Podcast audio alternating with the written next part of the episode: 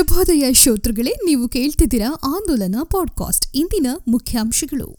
ದೇಶ ವಿದೇಶದಿಂದಲೂ ಜನರನ್ನು ಆಕರ್ಷಿಸಿ ಕರ್ನಾಟಕದ ಪರಂಪರೆ ಕಲೆಯನ್ನು ಹಂಚುವ ಪ್ರಖ್ಯಾತಿಯ ಸುತ್ತೂರು ಜಾತ್ರೆ ಈ ಬಾರಿ ಕೊರೋನಾ ವೈರಾಣು ಹಿನ್ನೆಲೆಯಲ್ಲಿ ಅತ್ಯಂತ ಸರಳವಾಗಿ ನಡೆಯಿತು.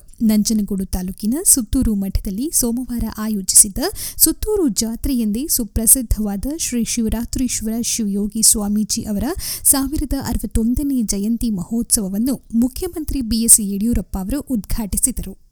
ನಮ್ಮಲ್ಲಿ ಸಾಕಷ್ಟು ಸಾಂಪ್ರದಾಯಿಕ ಆಹಾರ ಪದ್ಧತಿಗಳಿವೆ. ನಮ್ಮ ಹಿರಿಯರು ಆಹಾರ ಪದಾರ್ಥ ಬಳಸಿ ಆರೋಗ್ಯ ಕಾಪಾಡಿಕೊಳ್ಳುವ ಸಾಕಷ್ಟು ವಿಧಾನಗಳನ್ನು ನಮಗೆ ಹೇಳಿಕೊಟ್ಟು ಹೋಗಿದ್ದಾರೆ. ಆದರೂ ಈ ಬಗ್ಗೆ ವೈಜ್ಞಾನಿಕ ದಾಖಲೆಗಳಿಲ್ಲ. ಈ ಬಗ್ಗೆ ನಾವು ಹೆಚ್ಚು ಸಂಶೋಧನೆಗಳನ್ನು ಮಾಡಿ ಅದು ನಿಜ ಎಂಬುದನ್ನು ವೈಜ್ಞಾನಿಕವಾಗಿ ಸಾಬೀತುಪಡಿಸಿದರೆ ನಮ್ಮ ಉತ್ಪನ್ನಗಳಿಗೆ ಅಂತಾರಾಷ್ಟ್ರೀಯ ಮಾರುಕಟ್ಟೆ ಸೃಷ್ಟಿಯಾಗುತ್ತದೆ. ಜೊತೆಗೆ ಕಡಿಮೆ ದರದಲ್ಲಿ ಆರೋಗ್ಯ ಕಾಪಾಡಿಕೊಂಡಂತಾಗುತ್ತದೆ.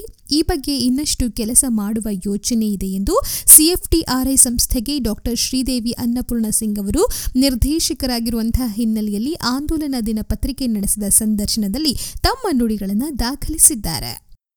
ರೀಡನ್ ಟೇಲರ್ ಕಂಪನಿ ಆಡಳಿತ ವರ್ಗ ವಿನಾಕಾರಣ 260 ನೌಕರರನ್ನು ಕೆಲಸದಿಂದ ತೆಗೆದುಹಾಕುವ ಮೂಲಕ ಅವರ ಕುಟುಂಬದವರನ್ನ ಬೀದಿ ಪಾಲು ಮಾಡಿದೆ ಎಂದು ಆರೋಪಿಸಿ ರೀಡನ್ ಟೇಲರ್ ಎಂಪ್ಲಾಯೀಸ್ ಯೂನಿಯನ್ ವತಿಯಿಂದ ಸೋಮವಾರ ಮೈಸೂರಿನಲ್ಲಿ ಪ್ರತಿಭಟನೆ ನಡೆಸಲಾಯಿತು.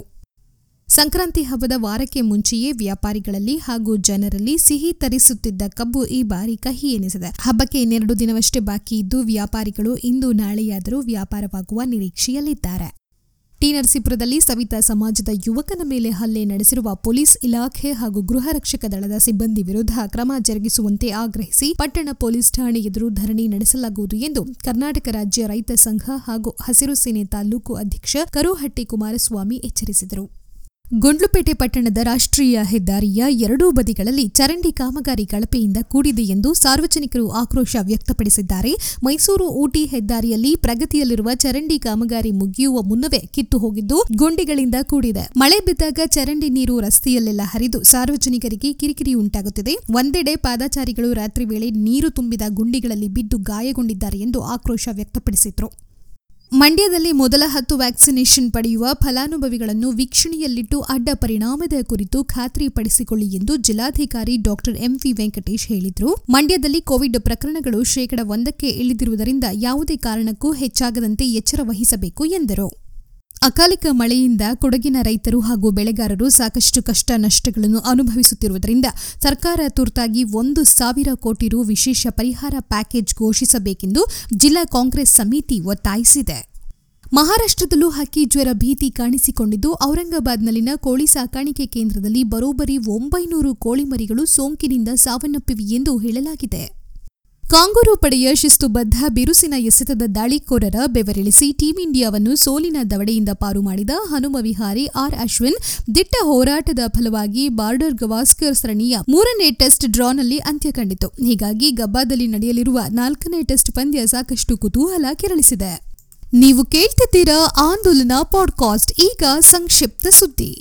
ಸಂಚಾರ ದಟ್ಟಣೆ ಕಡಿಮೆ ಎನ್ನುವ ಮೈಸೂರಿನಲ್ಲಿ ಹಿಂದಿನ 2 ವರ್ಷಗಳಿಗೆ ಹೋಲಿಸಿದರೆ 2020ರಲ್ಲಿ ಅಪಘಾತಗಳ ಸಂಖ್ಯೆಯಲ್ಲಿ 20% ಇಳಿಕೆಯಾಗಿದೆ. ಕೊರೋನಾ ಕಾರಣದಿಂದಲೂ ಅಪಘಾತ ಹಾಗೂ ಸಾವಿನ ಪ್ರಕರಣಗಳ ಸಂಖ್ಯೆ ಕಡಿಮೆಯಾಗಿರುವುದು ಸ್ಪಷ್ಟವಾಗಿದೆ. ಕಳೆದ 3 ವರ್ಷಗಳಲ್ಲಿ ಮೈಸೂರು ನಗರ ವ್ಯಾಪ್ತಿಯಲ್ಲಿ 2330 ಅಪಘಾತಗಳು ಸಂಭವಿಸಿದ್ದು 409 ಮಂದಿ ಮೃತಪಟ್ಟಿದ್ದಾರೆ.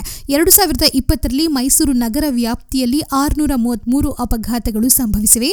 ಇಂತಹ ಅಪಘಾತಗಳಲ್ಲಿ 115 ಮಂದಿ ಮೃತಪಟ್ಟಿದ್ದಾರೆ. 2018 ಮತ್ತು 2019ರಲ್ಲಿ ಸಂಭವಿಸಿರುವ ಅಪಘಾತ ಮತ್ತು ಅಪಘಾತಗಳಿಂದ ಮೃತಪಟ್ಟವರ ಸಂಖ್ಯೆಯನ್ನು ಗಮನಿಸಿದಾಗ 2020ರ ಸಂಖ್ಯೆ ಕಡಿಮೆ ಇದೆ. ಕೊರೋನಾ ಹಿನ್ನೆಲೆಯಲ್ಲಿ ಮಾಡಲಾಗಿದ್ದ ಲಾಕ್ಡೌನ್ನಿಂದ ಕೆಲವು ತಿಂಗಳು ವಾಹನ ಸಂಚಾರ ಕಡಿಮೆಯಾಗಿತ್ತು. ಈ ಹಿನ್ನೆಲೆಯಲ್ಲಿ 2020ರಲ್ಲಿ ಅಪಘಾತ ಮತ್ತು ಮೃತರ ಸಂಖ್ಯೆ ಪ್ರಮಾಣದಲ್ಲಿ ಸ್ವಲ್ಪ ಕಡಿಮೆಯಾಗಿದೆ.